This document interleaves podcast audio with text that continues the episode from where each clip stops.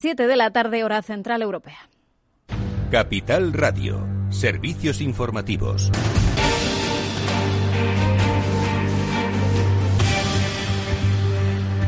¿Qué tal? Muy buenas tardes. Las comunidades autónomas han notificado este martes al Ministerio de Sanidad 10.654 casos de COVID-19, de los que 5.637 se han registrado en las últimas 24 eh, horas, eh, bastante más que los 2.156 eh, casos registrados el lunes, aunque normalmente siempre hay este efecto porque el martes ya se recoge el total del fin de semana. En todo caso, el total de cifras de personas personas infectadas por coronavirus llega a casi 1.830.000 en nuestro país y mientras además la incidencia media actual de contagios en España sigue aumentando, se sitúa ya en 236 casos por cada 100.000 habitantes por encima de los 224 que se registraban este lunes. En cuanto a los fallecidos, eh, Sanidad ha notificado hoy 260 más, de los cuales 658 se han registrado en la última semana. La cifra total de fallecidos en España eh, se eleva eleva a 49.520 personas. Eh, cifras que, como decimos, preocupan. A la vuelta de la esquina tenemos las Navidades eh, con esas restricciones en el punto de mira. Hasta aquí las cifras de coronavirus. Eh, miramos ahora pues a la gran noticia, la gran buena noticia del día que ha sido ese, ese sorteo de la Lotería de Navidad, muy repartido, ese 72.897, el número del premio gordo que ha llegado a 17 provincias, 400.000 euros al décimo en un sorteo atípico marcado por las medidas de seguridad y en el que Loterías y Apuestas ha repartido más de 2.400 millones de euros en premios. Detalles eh, de eh, la lotería de este año. Pablo Anzola, buenas tardes. Buenas tardes, Lucía. Pues sí, el gordo se ha vendido sobre todo en Granada y en Punta Umbría. En este pueblo nubense de solo 15.000 habitantes han caído 240 millones de euros. Esa misma cantidad y también de la mano del primer premio, de ese premio gordo, ha llegado hasta Reus. El sorteo, lo decías, ha sido muy atípico. Los niños de San Ildefonso solo se han quitado la mascarilla para cantar los números. Una escena que el Teatro Real ha contemplado, por cierto, con el patio de butacas vacío por la pandemia. Restricciones y las distancias se han al menos intentado mantener en las celebraciones que se han repartido por toda España. Y por cierto, la Lotería de Navidad entrega en premios 2.408 millones de euros. Es un 70% del importe de los billetes emitidos. Y la pandemia se deja notar también en las ventas de este año, que han caído un 11% respecto a 2019. Loterías y apuestas ha facturado, Lucía, 2.582 millones de euros. Gracias, eh, Pablo. Y también la atención eh, se centraba hoy en el Consejo de Ministros, que por fin ha cerrado uno de los frentes que tenía abiertos eh, para la recuperación y es el plan para la hostelería, el turismo y el comercio que tanto demandaban desde el sector, uno de los más afectados por la pandemia y que a su vez aporta mayor PIB a la economía española. La batería de propuestas aprobadas tiene un impacto de 4.200 millones de euros y se va a hacer a través de rebajas de impuestos, también una nueva línea de avales del ICO. Todas ellas se articulan a través de un nuevo Real Decreto que ha anunciado hoy la ministra de Hacienda, María Jesús Montero. Un ambicioso plan que va a tener un impacto en torno a 4.220 millones de euros y que además se suma a medidas que ya se adoptaron previamente desde el inicio de la pandemia sanitaria. Desde que se inició la aparición de, desde que iniciamos la pandemia con la aparición del virus, se han movilizado más de 51.500 millones de euros en ayudas públicas, tanto para proteger al sector del turismo como al sector del comercio.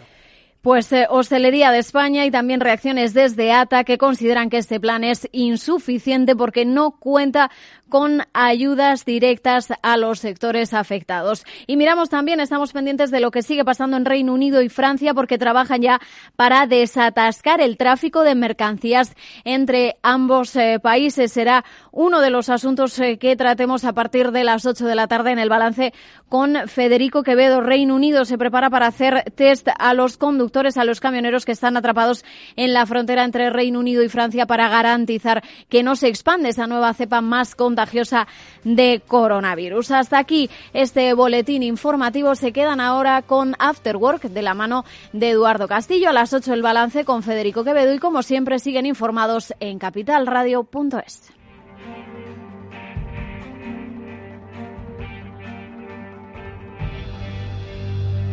Capital Radio. Siente la economía.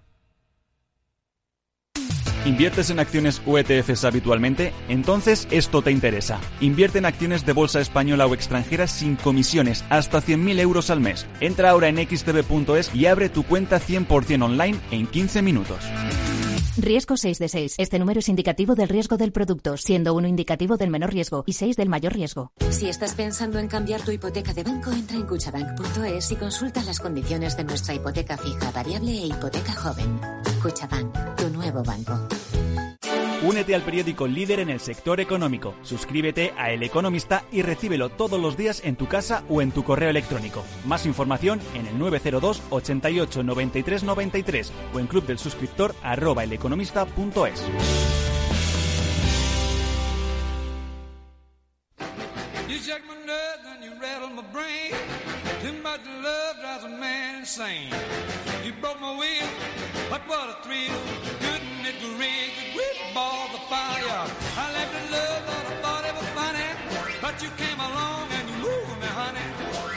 Después del trabajo, After Work, con Eduardo Castillo, Capital Radio.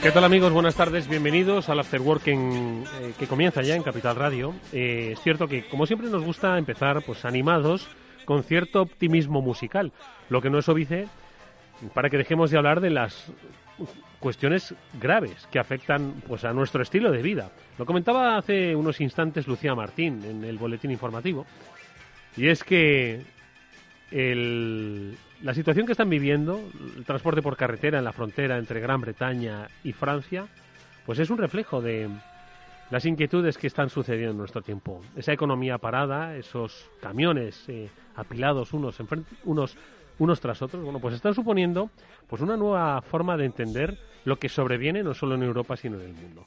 Bueno, pues de, de todo ello, por supuesto, que hablaremos ¿no? con nuestros eh, amigos e invitados. Eh, Félix eh, López está por aquí ya. También saludaremos a Chimo Ortega por teléfono y luego hablaremos de los mercados financieros y, como decimos, no sé si adelantan realidades o se separan de ella. Vendrá Javier López Bernardo para explicarnos una de las dos cosas.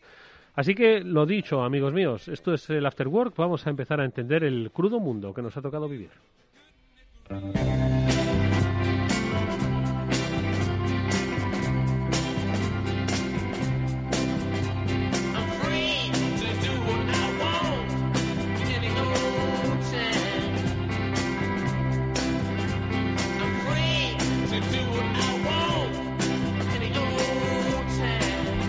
Bueno, pues eh, la estampa es, eh, creo que muy significativa de cómo está terminando este año 2020.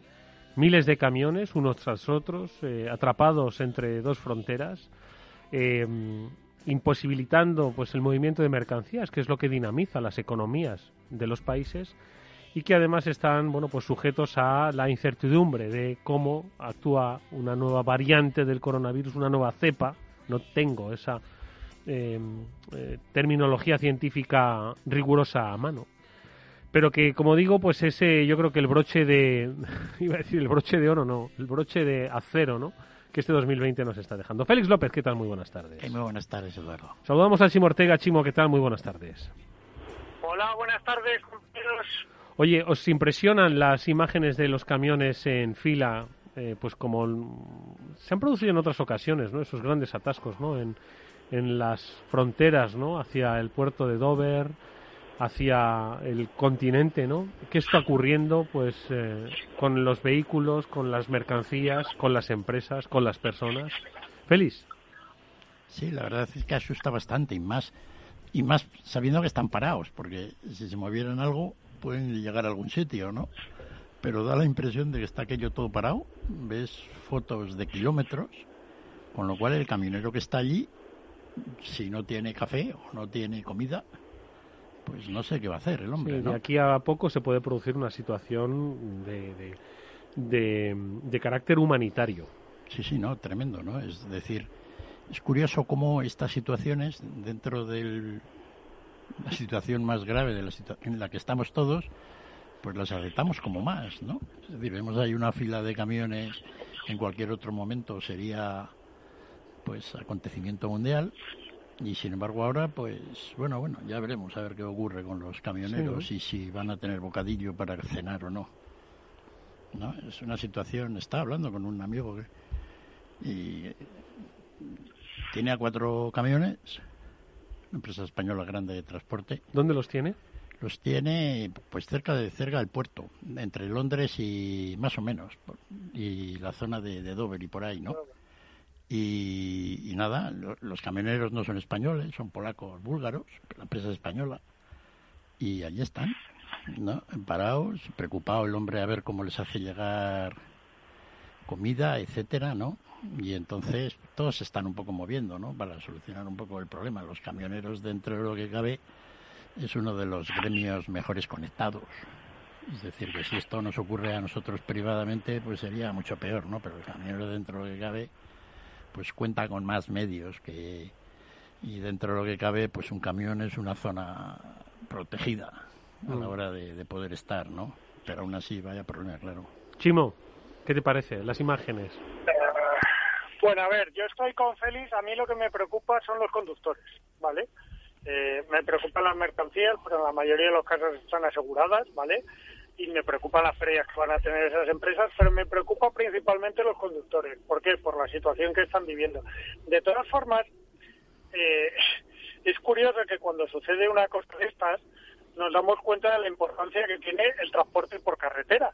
Es decir, estos no son camiones de 10 días parados, estos son camiones de 2, 3 días que están puestos todos en fila. Es decir, los que iban y los que venían. No estaban, no hemos retenido camiones en ningún sitio como otras veces, ¿vale? Estos son los que estaban de camino, por decirlo de alguna manera, para que tengamos en cuenta el volumen de transporte que se mueve por carretera, porque muchas veces, y perdonadme el inciso, cuando hablamos de transporte se nos olvidan estas cosas. Luego tengo otra consideración, quizá maquiavélica, si queréis pensarlo, pero es verdad que, que lo de la cepa es muy grave, pero yo estoy convencido que el corredor logístico se va a volver a abrir. Os recuerdo que en los momentos de pandemia, en los peores momentos que vivía la pandemia, cuando todos los países estaban cerrados, se creó el corredor verde, ¿vale? Que sigue existiendo y que con Gran Bretaña todavía existe, al menos hasta el 1 de enero. Eh, ese corredor verde que era que los transportes, el transporte por carretera, podía pasar por cualquier estado sin fronteras, como, como hasta entonces, porque era básico para la, para, para la gente, porque si hablamos de que eh, ya en Inglaterra para el desabastecimiento y llevamos tres días, me explico, es que es así.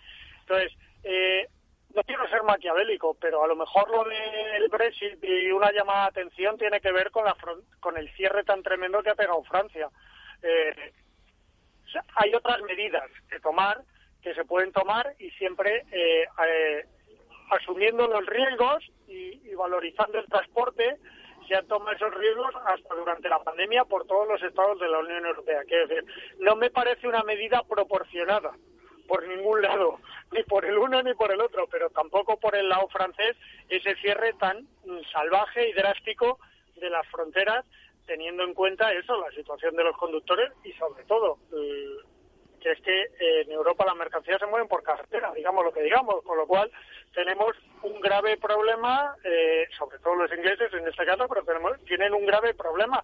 Ah, ha tenido que haber más cosas a la hora de tomar esta decisión porque de verdad no tiene lógica y además era un punto que estaba claramente referenciado, incluso si había brotes en la Unión Europea y que se referenció allá por el mes de marzo cuando empezábamos a ver que podía peligrar el abastecimiento en Europa. ¿Os acordáis cuando el papel del váter la gente se tiraba como loco a comprarlo en los supermercados? Pues entonces se creó, se creó el corredor verde en toda Europa, con lo cual es algo que no debería haber pasado. Es verdad que en una situación especial el propio, la propia acuerdo del corredor verde pues, permite tomar medidas más, más drásticas, pero no cerrar el corredor.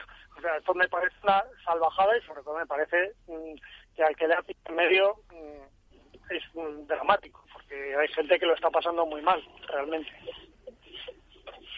Sí, no, no quería chimo hablar de ninguna confabulación ni ninguna historia, pero bueno, tiene toda la pinta, ¿no? De, ¿no? Lo que yo tampoco entiendo muy bien, porque debe haber cientos de camioneros franceses al otro lado del canal, ¿no?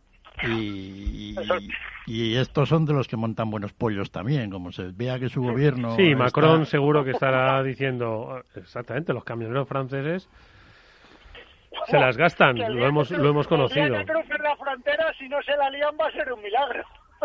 Por eso, por eso que no, no, no entiendo muy bien yo como, como tú, no toda esta movida respecto a la medida, ¿no? Entre otras cosas, porque porque bueno, como siempre los gobiernos toman medidas de, de, de, precaución, en el caso este, pues ya con un mes de retraso, ¿no? Es decir, debe haber franceses e ingleses y si el virus ese realmente del sur de Inglaterra realmente existe. Estamos contagiados todos. Estamos ya, fíjate, ¿no? Aquí en Madrid debemos tener el virus en casquina, ¿no? Mira, cuenta... vuelos al día, o sea, es absurdo, o sea, y lo mm. cerramos ahora, si es que llevamos un mes y pico, yo creo que aquí, a ver, os lo digo en serio, eh, yo entiendo medidas de precaución, pero es que la propia, digamos, el, pues, no es ni un reglamento ni una ley, pero el propio acuerdo que se dio la Unión Europea, Inglaterra salía uno, sigue en la Unión Europea, eh, contemplaba estas, esta, eh, estos casos particulares, es decir, contemplaba que pudieran pasar cosas como esta y, sin embargo hemos tomado la tremenda y ha llegado Macron y ha cerrado Francia. ¿Por qué? porque sí.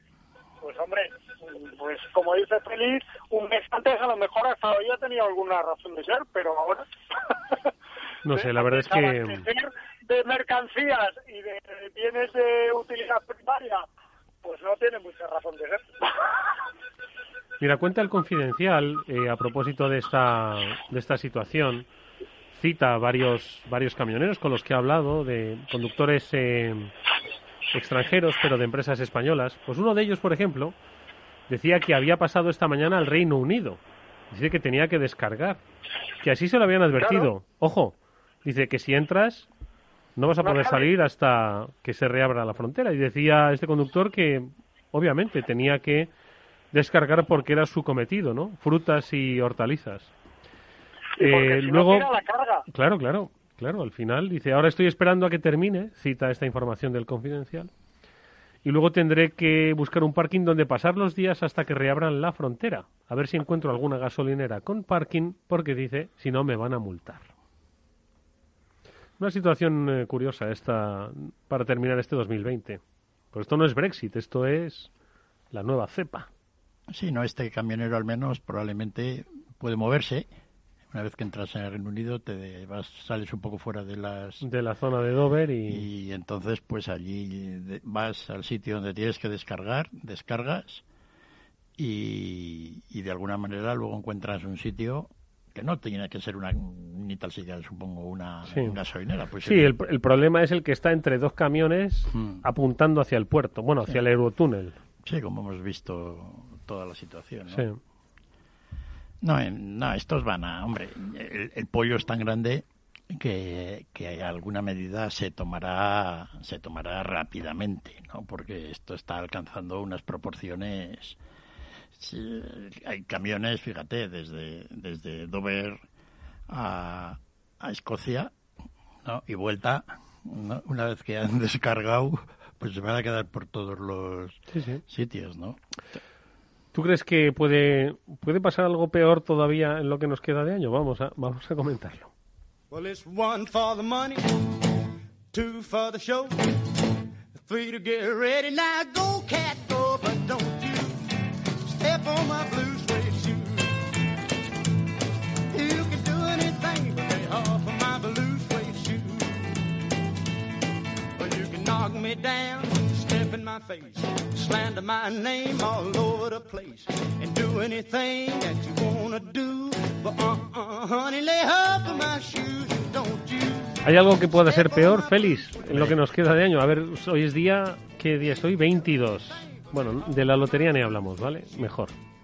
Ni, ni, hablamos. ¿Hay algo peor que pueda pasar en ocho días? Siempre las cosas pueden empeorar, son susceptibles de empeorar, ¿no? ¿no? Pero yo creo que no. A partir de ahora um, todo va a ser mejor. vamos a tener un Brexit dulce, el virus enseguida después de Navidad va a empezar a, evaporarse. Sí, la versión esta británica es un poco más contagiosa, Hmm. pero en realidad no contagia gran cosa, Hmm. ¿no? Eh, Venga, además es- buenas noticias. Sí, es... Y entonces que a partir de, de, pues empecemos que las cosas vayan mejorando, ¿no? Veremos un poco, ya hablando un poco más en serio, mm, parecía y parece que vamos a entrar en una etapa de la guerra de las vacunas, ¿no? A ver si realmente ponemos vacunas o no las ponemos, si llegan o no llegan, si unas son mejores que otras, ¿no? Toda esa historia que, que requiere de cierta capacidad logística en todos los países, pues a ver si realmente ocurre. Es cierto que en la mayor parte de los países esto de poner vacunas están bastante bien entrenados. Hmm. Es una de las Sí, cosas las que campañas y tal. hay campañas regulares de vacunación que dentro de lo que cabe pues ahí hay un pozo de conocimiento que imagino que será fácilmente trasladable a esto, ¿no? Pero en fin, el aspecto el volumen de, de- de- de- de trabajo que tienen que realizar para, para poner todas esas vacunas y además teniendo en cuenta que por lo visto van a tener que ser dobles, ¿no? Pues Una de ida y otra de vuelta, como O- las elecciones. o triples, ¿no? Si realmente Vamos a saludar a un amigo que se suma a esta mesa, Javier López Bernardo. Javier, ¿qué tal? Buenas tardes. Buenas tardes, Eduardo. ¿Qué, qué mal, qué, qué más mal puede ir este año 2020? Pues que no venga Papá Noel. Calla ya, calla, que es lo que nos falta. Es lo que nos falta. Sí, Sí. porque los Reyes Magos son del próximo año, eso ya... Claro, esos están a salvo. Pero... Por cierto, que todavía no se ha dicho, Chimo, tú que tienes tres niños, estarás informado, ¿no? De, de los movimientos de sus majestades, ¿no? Entonces, eh, no sé yo si en Madrid, si van a pasar por aquí, si va a haber cabalgata, si va a haber una videollamada, va a haber un Zoom con los Reyes Magos, Chimo. Chimo. Chimo se ha ido. Se ha ido a hablar con los reyes. Literalmente. los hijos se han enterado de... Madre mía, de, de- de qué es lo que puede pasar, en fin. Bueno, Javier, ¿qué tal? A partir de ahora ya todo mejora la década, Eduardo. Hemos tocado fondo. Ya es como todas las décadas. Si te pones a hacer inventario... Ah, vale, es el fin de la... Vale, claro, claro. si el te, fin pones, década. si te pones a hacer inventario, fíjate, hace una A ver. década la crisis financiera, hace dos décadas eh, la burbuja de las .com, hace tres décadas la guerra de Irak y ese, y ese pequeño ciclo económico que tuvieron los estadounidenses ahí, ¿no? que tuvieron una pequeña recesión. En los 80 la guerra de Irak y de Irán. Vale. En los 70, un poco más tarde, ahí me tomo alguna licencia, Bretton, eh, pues la salida de Bretton Woods, ¿no? O sea, Vale. los, los inicios de décadas son siempre nefastos. Así que a partir de aquí todo, todo para arriba. ¿Todo para arriba? Pues esperemos que esta... O sea, que en 2030, bueno, el preapocalipsis, ¿no? Pero, de- pero hasta que llegue, de momento todo más o menos bien. Hasta aquí sí. Los británicos tienen sus cosillas, pero bueno, llevan así una- un par de décadas también y yo creo que lo aguantarán. Bueno, Chimo, ya te hemos recuperado, que te estaba preguntando, Chimo, que si sabías algo de la cabalgata de los Reyes de este año. que te, te decía porque yo sí os oía que estás mal informado. ¿No has visto esa conjunción planetaria de Júpiter y Saturno? Tenemos la estrella de los Reyes Magos. ¿Cómo no van a venir los Reyes Magos? No, sí, ve- venir vendrán, venir vendrán. Ahora, van a pasarse favor, por si el centro, estrella este año. pero digo que por el centro de Madrid no se van a pasar, claro, ¿no? Pues lo veo complicado. Porque no se ha dicho nada oficialmente, ¿no? Sobre, No, no he oído nada. No. sobre la Se cabalgata. dijo, se dijo que iba a haber cabalgata, pero no sabemos cómo ni cuándo. Yo creo que de- ¿eh? deberían hacer una cabalgata un poco lejos. ¿Cómo? Empezar a las afueras, como en la sierra. Ah, ¿no? De y tal manera- televisarla. y televisarla. Para que no pueda haber público. Exacto, que no vayan los, los niños, pues que se queden en casa. El desierto de todo. los monegros. Entonces, sí, eh, por ahí, ¿no? En algún sitio así, pues los de allí tienen bien despacio. ¿no? Claro. Para Sí, que se televise, ¿no? se televise y los Sí, no es mala, pues- no, pues no, no es en absoluto mala idea. ¿no? ¿No? Se me acaba de No, no, ocurrir no, sobre la marcha, pero no- supongo que se le habrá ocurrido a alguien antes. ¿no? Sí, pues no, pues no lo ha De anunciado hecho- todavía, ¿sabes? De hecho, os digo que las noticias que yo tengo es que lo que se pretendía era un poco lo que Félix dice, hacer un gran espectáculo televisivo, pero que no hubiera gente. ¿Qué vas a Por el poner? Como, de como al Madrid, ganado, pues esas vallas electrificadas para que no se peguen, ¿o cómo es esto? Hombre, ¿no? No lo sé, pero la verdad es que no sé por dónde va a discurrir, no tengo ninguna información. Preguntaré y la semana que viene os traeré la información a la radio. Fresca. Venga, estupendo que nos interesa. era una buena oportunidad para alguien que le echa imaginación, ¿verdad? A la hora de... Sí. de, de- de Oye, te voy, a decir, ¿no? te voy a decir una cosa. Aquí lo hemos comentado. Además, es que, mira, hemos hablado mucho eh, con una empresa que se llama Snippet, que hacen personalización de, de comunicaciones eh, pues, mm, para tus clientes, para, para quien quieras, ¿no? Para tus grupos de interés. Y, y las personalizan diciendo, oye, Félix, y de repente te envían un vídeo, pues a mí me lo enviaron hace ya tiempo, ¿no? De los jugadores del Real Madrid diciéndome, oye, Eduardo, mira. Y yo, madre mía, se estaba perfecto, ¿no? Con inteligencia artificial lo hacen y tal. Bueno, pues una empresa de grandes almacenes ha enviado una conversación de Papá Noel con los niños que quieran, pues con, con pues muy personalizada, ¿no? Entonces, bueno, pues yo creo que fórmulas hay para para encontrar, bueno, pues para, yo qué sé, para dar con la clave en estos, en estos tiempos extraños, Javi. Sí, no, la inteligencia artificial, ahora que lo mencionas, es tremendo cómo está, cómo, cómo está avanzando, ¿no? Y, y- y es exponencial, ¿no? O sea, Sí. es que cada año que pasa, estoy leyendo, de hecho, ahora un libro al respecto, otro día si quieres lo comentamos, ¿no?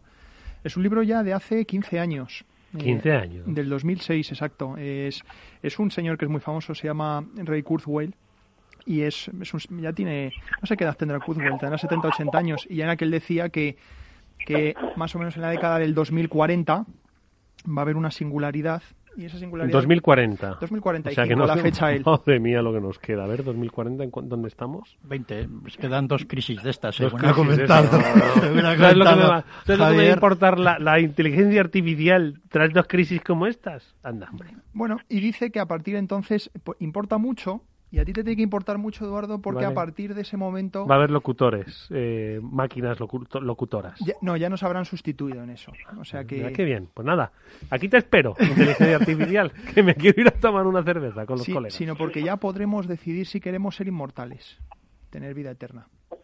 ¿En 2040? 2045, sí. Ya ahí... Pues te digo una cosa, si me dicen, oye, ¿quieres la vida eterna, pero a 10 años, cada 10 años una crisis? Digo, mira, vamos, Y sin hombre. radio. Y sin radio, madre mía, ¿qué hago yo eternamente, macho? Pero eso dice, Eso dice y que vamos de, de manera gradual, ya se ha visto. De momento todas las predicciones que hacía desde el año 2006 hasta ahora, más o menos, muchas se han cumplido, de cómo han avanzado, por ejemplo, los semiconductores, los chips, to- toda la tecnología, ¿no?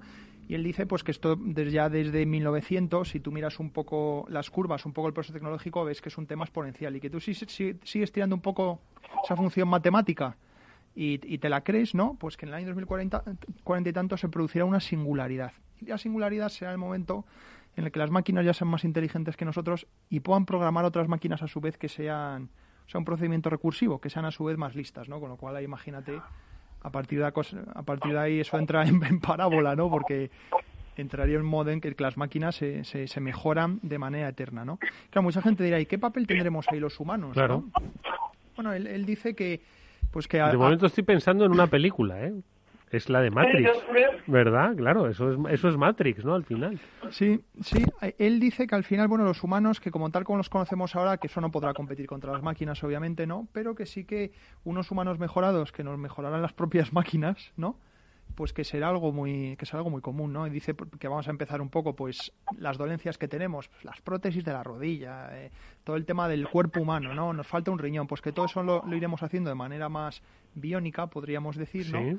Hasta que en algún momento incluso ya podamos, po- podamos descargar nuestra conciencia ¿no? en algún ordenador e irnos a otro cuerpo, ¿no? Ese tipo de cosas. Madre de Dios. Su- su- suena de ciencia ficción, ¿no? Hombre, pero, pero y, y probablemente no lleguemos a eso, ¿no? Pero sí que sí que te da que reflexionar, fíjate en veintitantos años lo que ha cambiado la vida, ¿no? A nivel de, de, de tecnología, ¿no? Es, es, es tremendo. Entonces, bueno, es una es, es, es una visión optimista y también un poco distópica, ¿no? Porque para mucha gente dirá, oye, ¿cuál es mi cuál es mi sitio en todo esto, ¿no? A ver, en 20 años estamos en el año 2020, ¿no? Y no va a ocurrir nada de eso. En el año 2000, ¿cómo era la tecnología que nos rodeaba? Ya no, no, no nos acordamos, pero ¿cómo era la tecnología que nos rodeaba en el año En 2000? los años 70 está, predecíamos que por ahora estábamos todos volando en supercars. ¿No? Y por el, estaríamos todos por subiendo y bajando, ¿no? Y por supuesto ya habíamos pasado varias singularidades de estas. Como en la peli de Blade Runner, ¿no? La peli de Blade Runner aquel entonces- nada de eso ha ocurrido, ¿no? Es cierto que efectivamente si todo crece exponencialmente, pues llega un momento que todo es infinito, ¿no? aunque puede ser que la singularidad sea más bien pues como los gremlins que van todos andando y llegan a la singularidad que es justo cuando desaparece empieza el precipicio ¿no? Mm. es decir que en principio sí todo esto se ha hablado mucho no pero de momento yo creo que va a llevar bastante más tiempo. No y es cierto que estamos avanzando mucho. De momento la singularidad gorda la tienen los camioneros en el Reino Unido. Allí como no.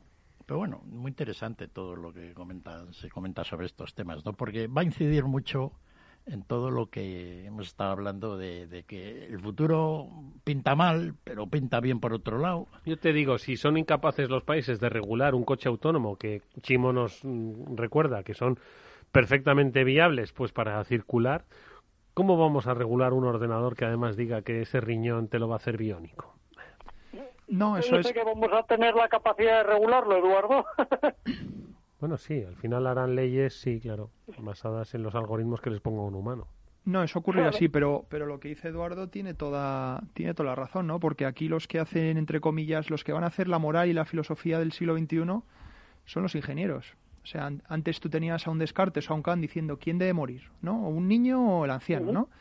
Y ahora vas a tener un ingeniero que haya programado un algoritmo en un coche autónomo y que si tiene que pegar un frenazo, oye, mato al niño que está cruzando la calle y que yo le he identificado o, ¿eh? o, mato al viejo o, a los o, a, los conductores que van dentro, ¿no? Entonces ese tipo de dilemas morales los van a acabar haciendo las máquinas. Se va a acabar regulando, pero pero ya aquí estoy contigo Eduardo y después tras ver un poco el espectáculo, en mi opinión tan lamentable que andan los gobiernos occidentales en la pandemia, o sea, no se ha salvado ninguno.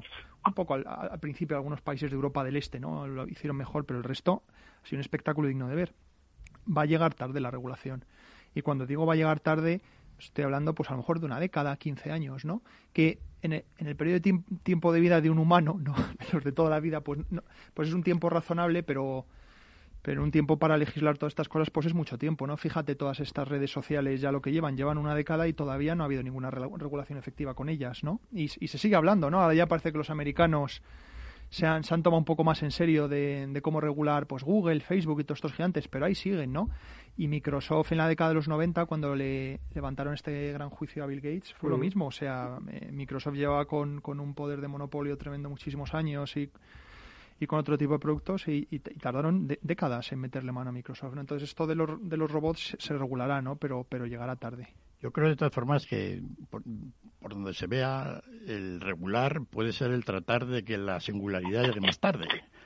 Es decir, que, tengamos miedo ante eso y que precisamente sea la falta de regulación lo que hace que esto se ponga en marcha, ¿no? Y una de las lo que puede ocurrir es que en este mundo que tenemos pues, tanta competitividad entre naciones, pues en muchos sitios no se regulará y eso irá avanzando. Es un poco el argumento que se da. Se querrá parar mucho todo esto, ¿no? Que es un poco lo que es la regulación. También es cierto que si regulas bien aceleras los procesos de innovación porque creas un entorno mejor, no más sólido. Pero no creo que este vaya a ser el caso.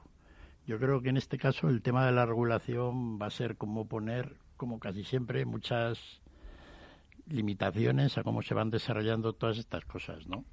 Y eso no será posible pues porque habrá muchos sitios donde esa regulación no exista, ¿no? Ese va a ser un problema, es decir, hasta qué punto partes del planeta permiten tomar medidas que pueden poner en riesgo el planeta.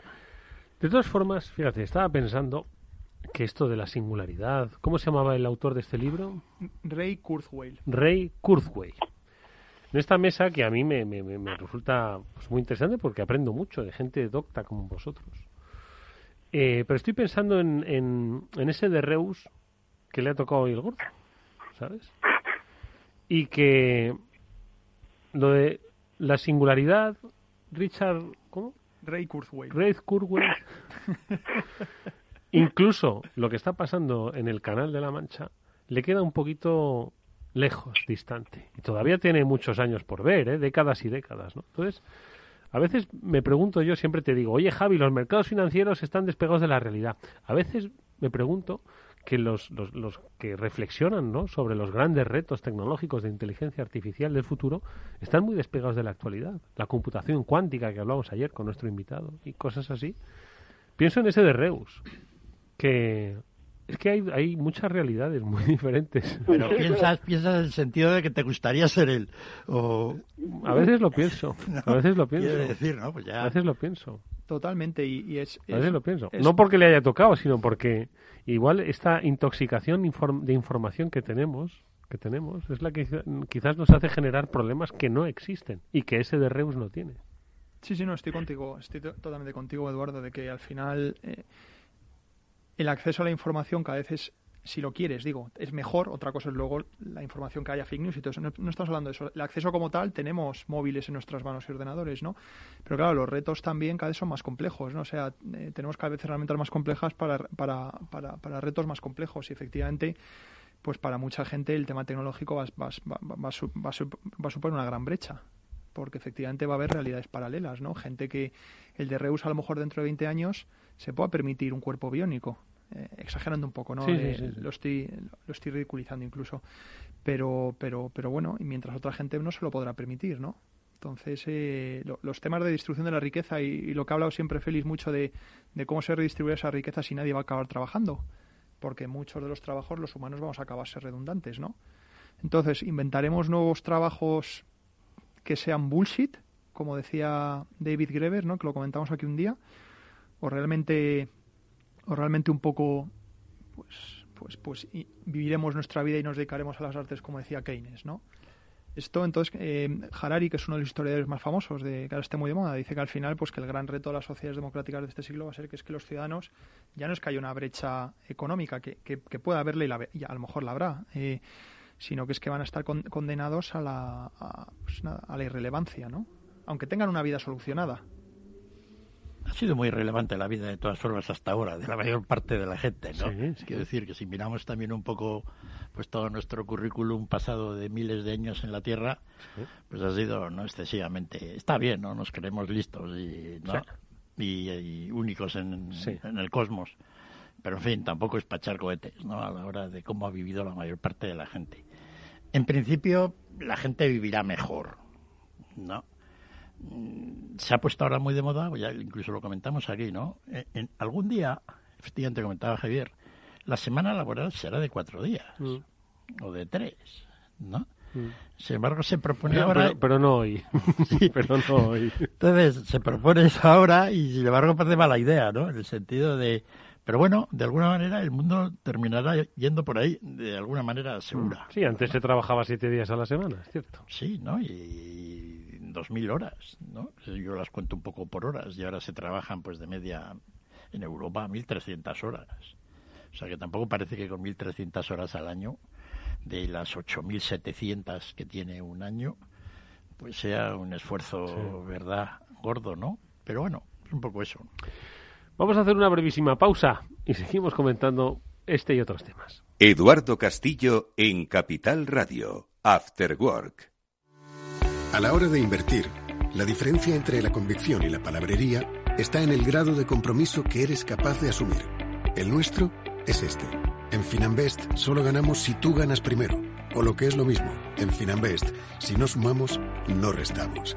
Conoce todas las ventajas del Result Investment. Tienes mucho que ganar. Finanbest, tú ganas. El futuro se construye poco a poco. Son muchas cosas. Pequeños gestos pero que tienen valor. Ahorrar en Basque Pensiones EPSV es un buen plan, a tu medida, para que el futuro sea como tú quieras. Vive el presente bien y construye un futuro mejor con Basque Pensiones EPSV.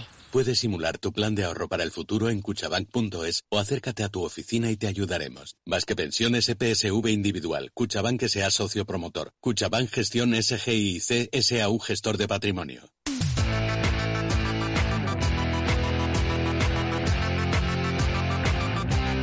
Una noticia para inversores, especialmente si os sentéis atraídos por invertir. Bueno, pues que sepáis que XTB pone a vuestra disposición la mejor oferta, comprar y vender acciones y ETFs de todo el mundo sin comisiones hasta 100.000 euros mensuales. El proceso es muy sencillo. Tienes que entrar en xtb.es, abrir una cuenta completamente online y lo haces en menos de 15 minutos y ya vas a empezar a operar comprando acciones y ETFs con cero comisiones. Comprueba lo que te cuentan en xtb.es. Este riesgo es 6 de 6. Este número es indicativo del riesgo del producto, siendo 1 indicativo del menor riesgo y 6 del mayor riesgo.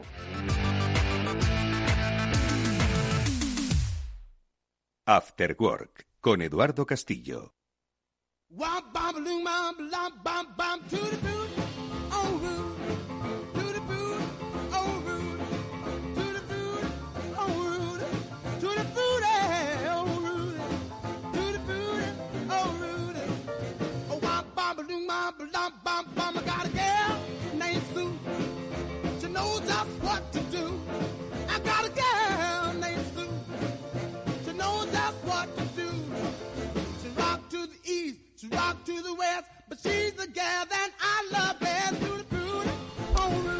Bueno, ahora vamos a hablar de, libros, ¿vale? Que eh, Félix ha traído aquí un libraco de, de un autor. Normalmente Félix trae dos tipos de autores.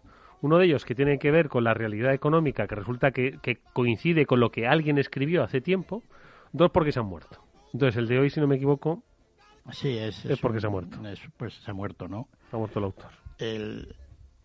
Es un hombre en su círculo muy famoso, quizá el más famoso, ¿no? De la gente que estudiaba desde el punto de vista occidental por las sociedades del Oriente Lejano. Él empezó siendo famoso escribiendo sobre Japón, que es lo que la gente escribía en los años 60, 70 y 80, ¿no? En los 90 sobre Corea y en los 2000 sobre China. Sí, efectivamente. Luego habló de los cuatro tigres, ¿no? que era Corea, Taiwán, Singapur y Hong Kong. Y después ya, pues últimamente, pues ha cogido, digamos, el virus chino, ¿no? De todo el mundo hablar de China. Entonces era Vogel, ¿no? Ya estaba jubilado, era catedrático en Harvard, ¿no?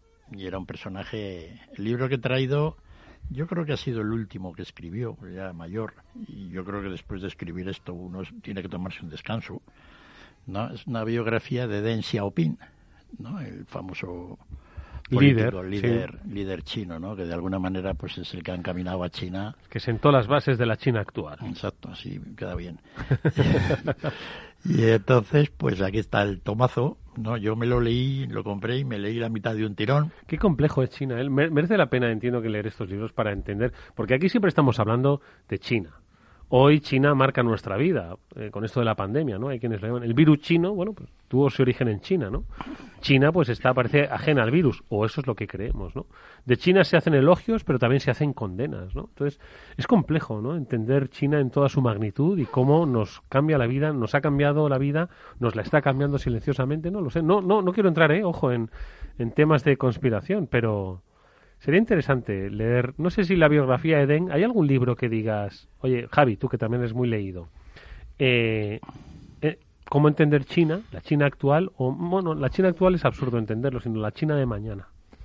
He leído más libros económicos, Eduardo, no, no tantos la, la parte un poco cultural e incluso social de China me falta, ¿no? Hombre, al final cuando estudias la economía pues la sociedad la acabas entendiendo más o menos, ¿no?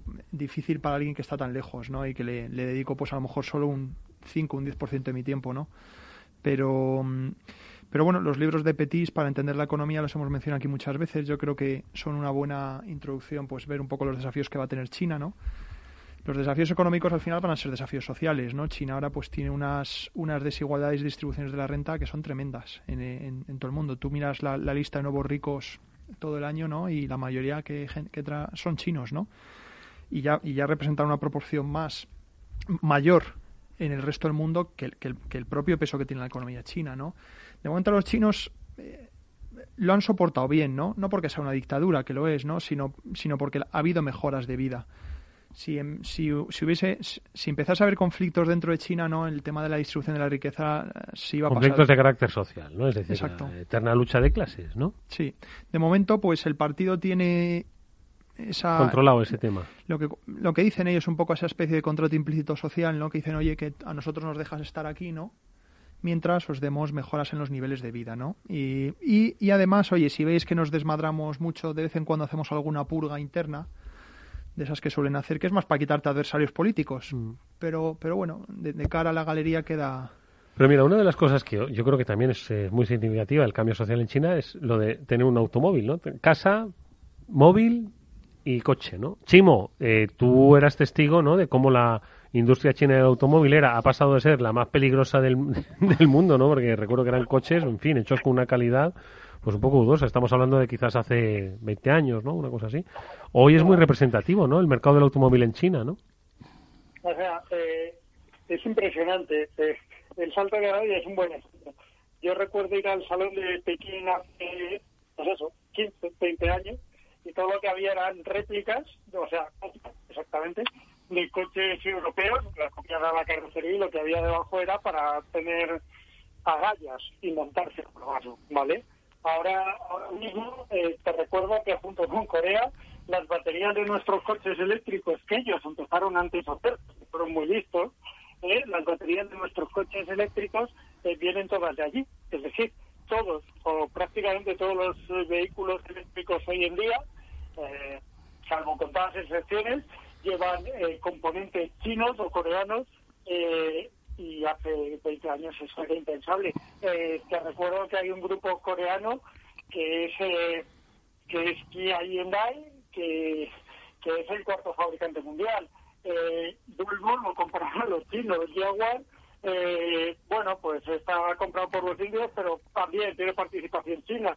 Es decir, a ver, que, que ya no es que hagan buenos cortes, es que poco a poco se están haciendo con participaciones en todos los en todos los grandes fabricantes de automóviles del mundo, con lo cual... Oye, ¿y es, es, es caro un, coche? ¿Es caro comprar un coche en China? es menos caro de lo que era hace unos años. Es decir, lo que decía Javi, esas barreras se van salvando, ¿vale?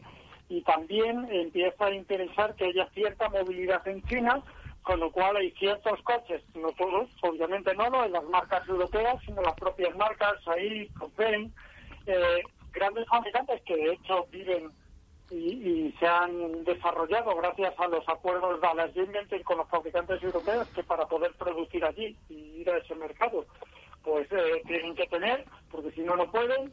Pues gracias a eso han aprendido y tienen además de esos acuerdos con los grandes fabricantes mundiales europeos y americanos pues lo que tienen son sus propios productos que no son tan caros. Esos son comprables por una clase media cada vez mayor, eh, totalmente incipiente, pero cada vez mayor por el volumen de personas que hay en China y que sí está generando una mayor necesidad. Simo, escucha, no, es que te, te, está escuchando atentamente Javi López Bernardo. También aprovecho para pedirte que te cambies de zona, macho, que hay una interferencia ahí en tu móvil que a veces te perdemos.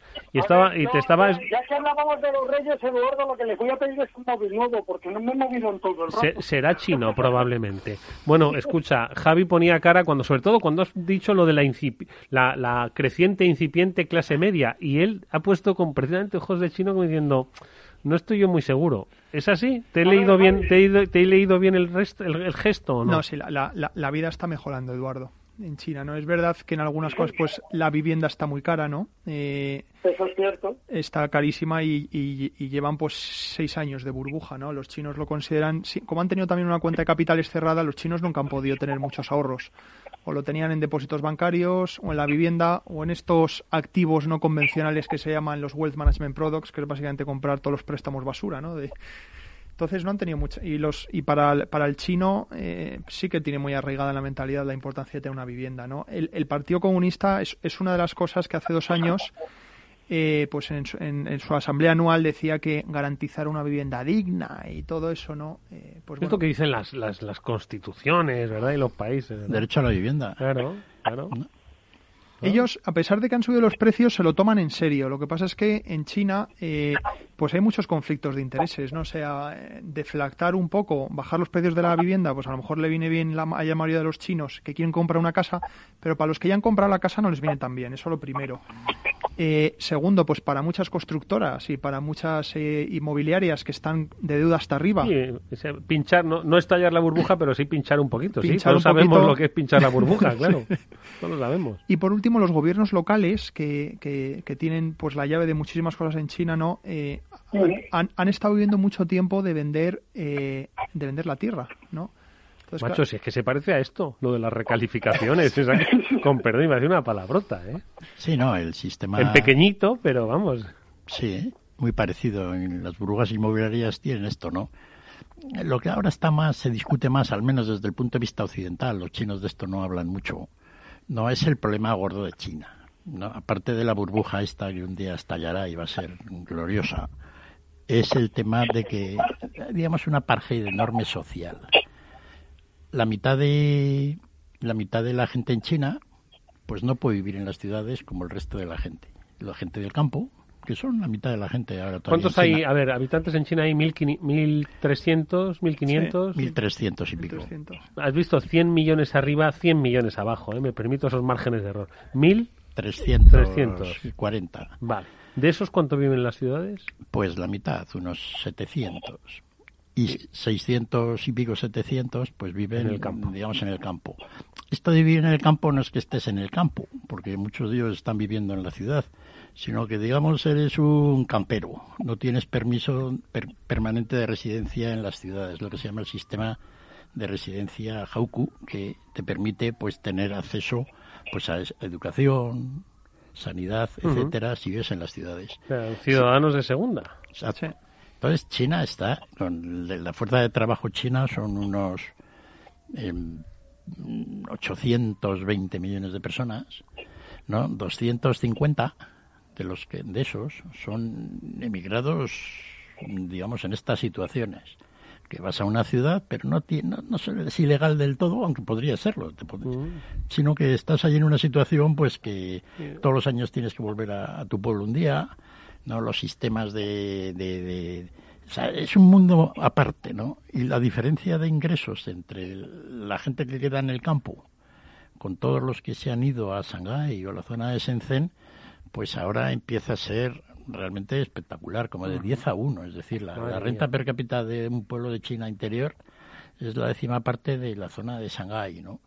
Entonces esto es cierto que en el pueblo pues tienes la casa gratis, además es grande, no muy buena, pero y sin embargo en Shanghái pues vives como vives.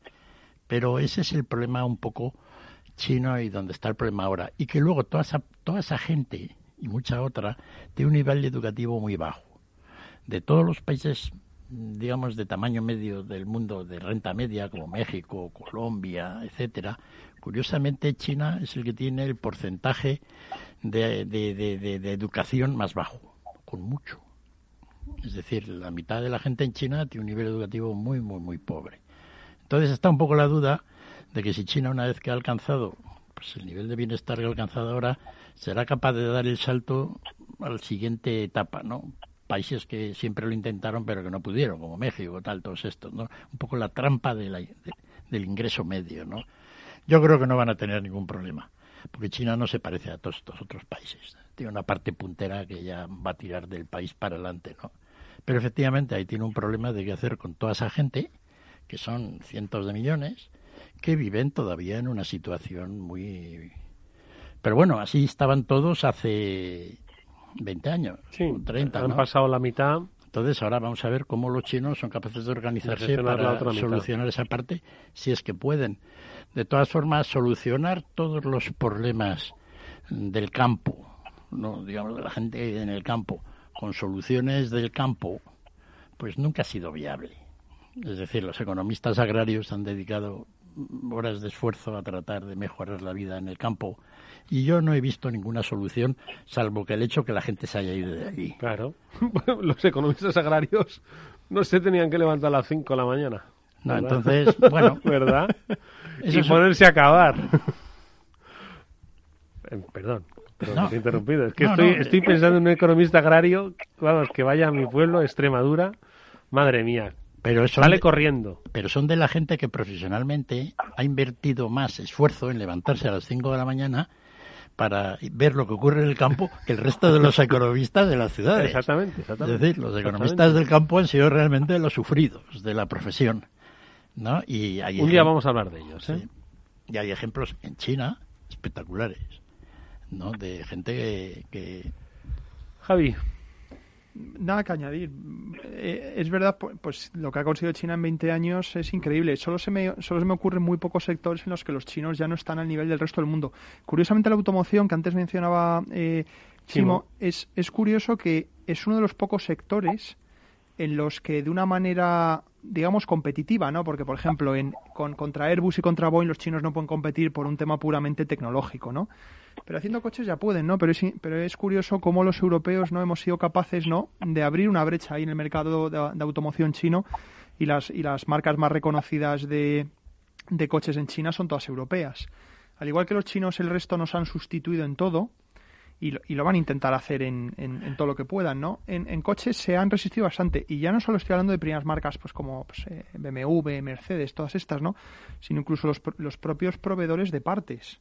O sea, las mayores empresas, por ejemplo, pues, de frenos del mundo son europeas.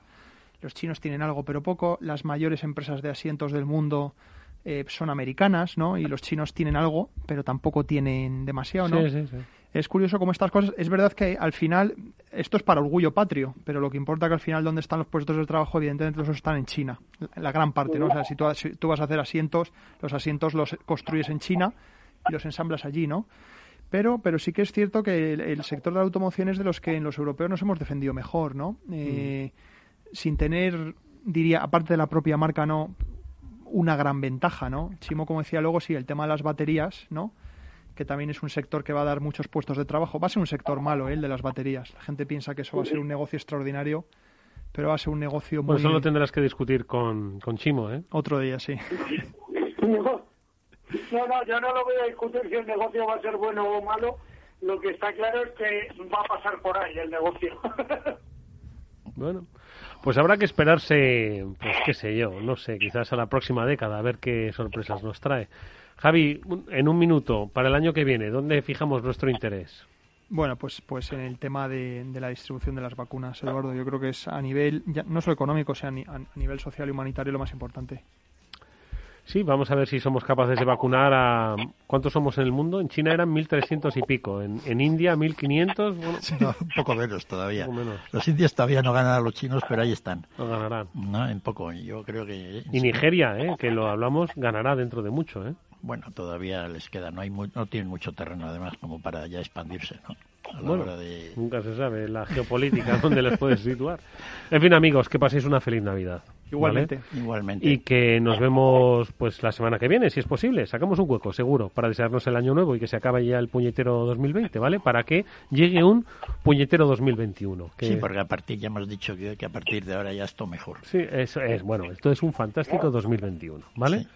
Javi, muchísimas gracias. Gracias, Eduardo. Feliz, muchísimas gracias. Gracias a todos. Chimo, cuídate, un abrazo y a ver qué te traen los reyes, a ver si cae un móvil, nunca se sabe. Pídeselo antes a Papá Noel, por si acaso. A ver si hay suerte y la semana que viene lo estrenamos. Un abrazo, Chimo. Un abrazo. Bueno, pues venga, que nos vamos. Nosotros volveremos mañana, como siempre, con información, con entretenimiento, que es lo que nos gusta, y por supuesto, tiempo de reflexión en el Afterword de Capital Radio. Hasta mañana.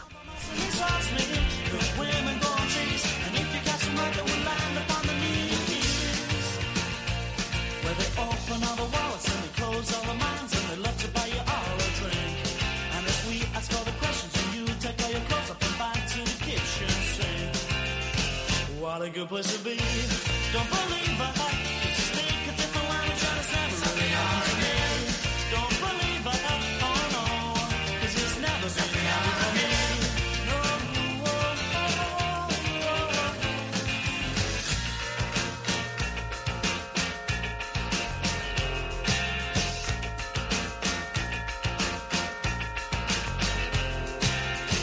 What a good place to be. Don't believe I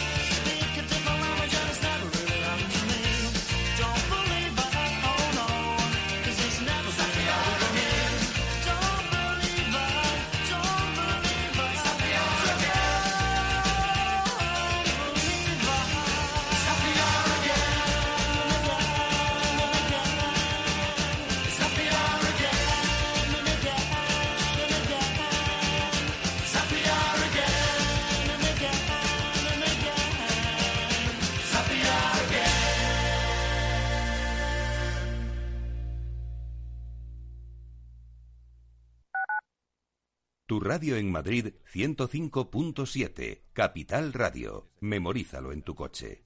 Esta Navidad, los animales de Faunia están más cerca que nunca. Ven a disfrutar del espíritu navideño en los ecosistemas más impresionantes del planeta. Los polos, la jungla. Os esperamos. En Faunia seguimos abiertos. Contamos con todas las medidas de higiene y seguridad para que disfrutes de tu visita. Más información y entradas en faunia.es. ERTES, ERES, teletrabajo, conciliación, reforma laboral, horario flexible, temporalidad.